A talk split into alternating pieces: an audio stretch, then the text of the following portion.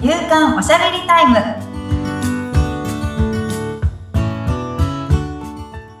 女性のライフスタイルコンサルタントの大池舞ですアシスタントの菅千奈美です。まいさんよろしくお願いいたします。よろしくお願いしますまいさん11月に入りまして、はいもうなんと1周年でございます。本当だ パチパチパチやったーあっという間だった早かったですね。早かったですねあ、うん1周年だってはいう、なんかその注目する気持ちさえ薄れてるぐらい、なんか夢中な一年だったかもしれない。あ、そうですかう。んそうねちょうど11月1日にえ。うん。私の作った会社はい。株式会社プリマステラが1周年だったんですね。い無事1年迎えられました。よかったおでめすでとうございますい。やてんやわんやでしたけど 素晴らしい。なんか知らなかったことをうんいっぱい知る1年だったなっていうのがあって、まあ、うん本当にそれはもういい思いもしたしはい。ハラハラする思いもしたっていううん。まあなんか、立てて終わりじゃないですよね、やっぱ会社って。まあそうですよね。うんうん。なんか、立てることは、まあ正直、税理士さんとかうん、にお願いすれば、会社って立っちゃうんですけど、はい。なんかそこから本当に、その売り上げとか、うん。税金とか、はい現実面うん。のこととか、手続きとか、はい。え、こんなんだ、みたい な、いろいろね。そういろいろうあっん。て、はいな。んかそんな節税節税っていうのはなかったんですけど、はい。なんか本当に税金ですね。知らない税金が。うーん。だから、あ、うん今まで自分が雇用してくれていたはい。会社ってこんなにやってくれてたんだなっていうなるほど感ね。謝をうん。めちゃくちゃ感じました ね。あ、そそうう。なんか半分で自すね分で、うん。か、あの、会社がは半い。分持ってくれるっていうことのありがたさとうか、ん。うん。うん。そうですよね。会社っていろいろ負担してくれてることがたくさんありますからね。そうたくさんあるから、うん本当にそれは感謝すべきことだったんだなっていうのをうん、改めてはい。感じたとともに、うんで。もやっぱそこで、なんか自分が、あ、もうそのサラリーマンじゃなくなったんだなっていうのを感じれたのは、はい。節約しなきゃっていう脳みそではもうないっていうところうん。うん。うん。がすごくて、はい。あの、どれだけ会社を儲けさせるかっていう、はい。ことに、こう、やっぱこう考えが、うん。うん、あの、いくというか、あ、あれ削らなきゃ、これ削らなきゃとかっていうよりかは、はあい。、ここが苦しいんだったらもっとこう、売り上げを上げていかなきゃいけないんだなとか、うん。なんかやっぱそういう方に自分の意識がはい。向いたりすることで、うん。なんかサラリーマンじゃなくなったんだなって、上がる、やれば、その売り上げが上がるっていうこともはい。体感してきてるし、うん。うん。なんかそのある中でやっていくより、自分がこうしたいなら、こうするだけだよっていうのはに、い。自然と考えれたところに自分が変わったんだなっていうのを、そうすごい感じた一年でした ね。なんかすっかりもう経営者ですね。そう、まだね、まだまだなんですよ。全然まだまだだし、うんうわ、やばいやばいとかうんなんあるんですけうどん、そうなんかその、まあ世の中の、やっぱ今までだと私もなんかこう金持ちの人への偏見だったり、お金へのブロックだったりっていうのがうんあるから、やっぱみんな稼ぐとか儲けるっていう言葉に、なんかちょっとマイナスな反応をうんうん持つ方も、やっぱこはういリスナーの方にもいらっしゃるのかなって思うんですけど、うんやっぱり私のやってる仕事は人のためっていう、はいうん、みんなのお役に立つっていうことがやっぱり目標としてうん。あって、あの、お役に立てたから売り上げが上がるっていうのをはい。感じれてるので、うん自分が売り上げが上がるっていうことは、あ、世の中に貢献できてるんだなっていうのもちょっと感じれるようになってきたので、うん。なんかその昔はね、私はもう本当にお金持ちの人に対してはい。偏見を持ってたうん。うん。うん。人間なので、うんうん、なんか、どうせ裏で悪いことしてるんじゃないかとか、はい。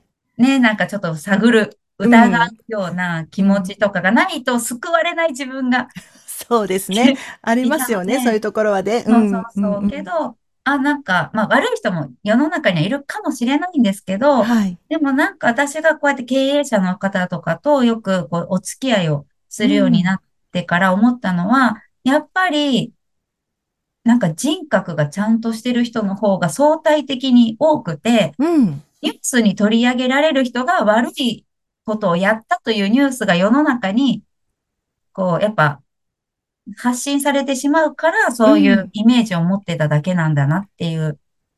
そうですよね。そうそうそうそう。どうしても取り上げられると、そこに注目がいってしまいますからね。もうなんか、ね、みんなそうじゃないかって思っちゃいがちだけど、も実はね、そういう人はほんのちょっとだけで。。うほんのちょっとだと思います、そういううんあ、でもね、気持ちがおごっちゃうとかね、うん。わからなくはないんですよ。なんかすごくなった気になると か、おう気が大きくなったりとか、はい。まあ、わ若気の至りみたいな、うん。若くはないんですけど、私 の場合、あの、若くはないんですけど、経営者として若気の至り。うん。うんみたいな。のも、やっぱ、あの、ちょっとは経験する気はするんですけど、でもやっぱりそこにね、引き戻してくれる周りのしっかりしたうん経営。者の方々がちゃんと引き戻してはくれい。るので、うん。なんかそんなね、なんか偉そうぶるとか、そういうのはなく、なんはい。来れてるかなとは思って る。いいですね。まあでもそれが、そうそう、なんかちょっとハラハラしはいた。まあお金の向き合い方っていうのにもハラハラはしたんですけど、うんうんまあでも、楽しかったのは、はい。テレビに出演させてもらったこととか、そうでしたね。うん。うん絶、対ない。看護師やってて、テレビに出ることは絶対になか った。うんかっこよかったですもんね、あのテレビの姿、ね。あ、見ていただけま した。見ましたよ、もちろん。ありがとうございます。あのね、よかったら、あの、うんホームページの方 に、はい。ホームページじゃないね。今、Facebook。今、ホームページ作ってるんですけど、はい。間に合わなくて。1周年の時までは作ろうとしてたんですけど ね、ちょっと間に合わなかった。はい。じゃあ、まあ、後ほど作って、そうそですねちらにあげ後ほてどそちらいにたもだけるのかな。バナーがあると思いますし、んはい Facebook とか、イうんンインスタグラムとかにはうんはい。出るんですけど、ええ。それもすごい新鮮な、うーんうんちょっと緊いい緊張感とはい。自分の好奇心を満たせて、うん、うん、うん、うん。いい、そう、いい時間でしたね。まあ、あとは、やっぱそのウェブ記事を書かせてもらったりとか、はい。とラジオもその声ラボさんだけじゃなくって、うん、なんか他から出演依頼っていうのがはあっい。て、まあ、それでちょっと出させてもらったりとか、うん。で、こう自分がこう、なんだ、対外的な仕事を、なんかちょこちょこやらせてもらえたなっていうのもあって、うんまあ、やってみて好きだなっていうのを感じたって いう。まいさんに合ってると思う。楽しい。うん。う。うんん。なんかこう自分の思いが出せる場があるっていうことも楽しいし、うん。程よく人に見られる緊張感とか、人に聞かれる緊張感とかっていうのもはい。結構楽しんでたりして、うん。まあ小さい時にはね、安室ちゃんに憧れて踊り狂っていた時なので、ちょっと形は違うにしろ、うん。ちょっとメディアのお仕事ができたっていうのは楽しかったですね。ねえメディアに出るとまたね、多くの人の目に触れることになるから、うんうん。うん、また舞さんの活動もどんどん広がっていくと思うし、ね、なんかこれがきっかけで、なんかまたは輪が広がっていくと楽しいなっていうのもありま本す当です。ね。うんだからこの一年でいろいろなことを経験しながら、また舞さん自身も変わったっていうことですよね。また変わった気がしますね。ねえ。本当に。まあ、それこそ、本当に、サラリーマンをやっていた時に、うんでも私はどこかで、その、やっぱ人生の逆転劇っていうのは狙っていたんですけど、うん。まあ、10年、10年ちょっとできなかったんですよね。はい。で、最近積んどくしてた本はい。を、あの、また読む機会がありまして、ええ。何年寝かせたのかな ?2 年。ぐあ、らいそんなに長く、はい。2年ぐらい熟成させた 本があったんですけど、うん。そうなんか、あって、ちょっと気になったので、はい。これ読んでみようって思って読んだ本があるんですね。はい。でちょっあの、状況物語っていう状本なんで況すけ物語。ど、はい。そう北川康さんかなうん。うん、っていう方が書かれた。だいぶ結構古いんですよ。そんなに新しい本ではない。はい。 2009年に出さあ、れてるので、だいぶ前。結構前ですね。そうそううなんですん。けど、まあ、紹介してもらったのが多分2年前ぐらいで、そのまま買って、はい。積んどくになって熟成さそせのたまっま。ていうはい。本うだったん。んですけうど、ん。なんか今かなって思って手に取ったんですよね。はい。で、まあ、この本の面白いところが、すごい小説風なんですよね。うん。小説風なんだけど、中身は自己啓発本みたいなは感い。じになっていて、なんかその、新卒うん。の、まあ、新入社員として、こう、上京していく息子に、お父さんが、あの、手作りで小説を書いて、伝えたいことを伝えるっていう、うん。あの、設定の本はい。なんですよね。うん。で、あの、手紙でもなく小説を書くっていううん。のが面白いなって思うったんですん。けど、ほんとサラサラって読めていくんですけど、なんはい。か、その、そこに出てくる主人公の子は、やっぱりこう、希望、自分の未来に希望を抱いてう成ん。功するっていう思いを抱きながら会社に入るんですよね。はい。けど、まあその様々な新入社員の自分、ちょっと数年そこで経験を積んだ自分、うん。で、結婚した自分とかってこうライフステージが変わってきたりとかする中で、はい。いつの間にか成功しないまま、うん。どんどん年を取っていったっていうはい。ことがこう物語として書かれているんですね。はけい。ど、その主人公は、うん。その時その時を一生懸命やってるんですよ。うん。うもん。うとっても真面目に、はい。うん、なんかもう会社でもちゃんと自分の立場として成果を出そうとか、うん。すごく頑張っているのに、自分の思った未来が来なかったっていう、はい。なんとも皮肉な、ちょっと苦しくなるようちょっなと感苦じしでくすなるよようなね。話。うん。で、それがなぜなのかをう息ん。子に考えてもらいたいっていうお、お父さんの思いの小説へえ。なんですね。はい。そう。深い。うん。そう、だから目の前のある、あることに一生懸命やることはもちろんうん。大事なはんい。ですけど、うん。でもそれが、その一生懸命が自分の未来につながっているのかっていううん。ところは常にやっぱ考える必要があるのかなってうん。なるほ思どっていね。うて、ん。うん。なんかやっぱその目の前の一生懸命って誰かに与えられたはい。リスクだったり、うん。誰かの目標だったりっうていん。う自分の目標ではないことに気づかないまんま、はい。こう、その時その時を一生懸命やっていって、うあの、ん。失敗とかしてないんですよ。うん。徐々に徐々にちゃんと昇級してるし、はい。うん、あの自分の位も上がっていってるんだけれども、うん。成功とはこうだったんだっけかなっていうへえ。ことだったんですよね。うん。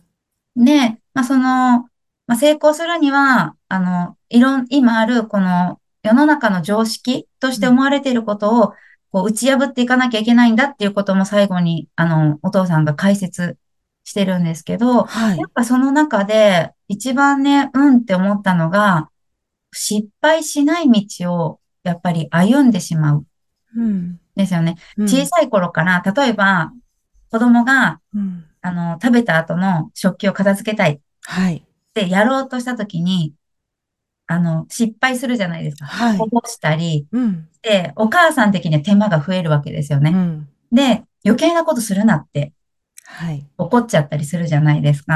ありますで、ね。うそうすん。ると、う子ん。供はやっぱり失敗しないようにっていう道を選び始めるんですよね。はい。で失敗しないようにやっていった結果、うん。失敗しないで成功できる方法っていうのをこう探すんだけれどうも、ん。そんなやっぱ道はなくて、はい。そう。だから、こう、ちゃんとやろうとか、成果を出そうって、その目の前の失敗しないようにちゃんとやろうって思った結果が、なんかこの自分と、が描いていた未来にはたどり着かないっていうのが、うん本当に皮肉なんだけれど、うんだからどっかで失敗する勇気、挑戦っていうことがうん、本当に自分の思い描いた未来を実現させるために一番大事なことなんだ、じゃないかなっていうのを、うんまあ、いろんな常識がいっぱいあって、どれも大事なんですけど、はい。やっぱ人が一番怖いのはそこなのかなって。ああ、なんか確かに失敗しないようにとか思っちゃいますもん。うんうん。で、親も子供に失敗しないようにっていうのを教えちゃうじゃないですか。はい。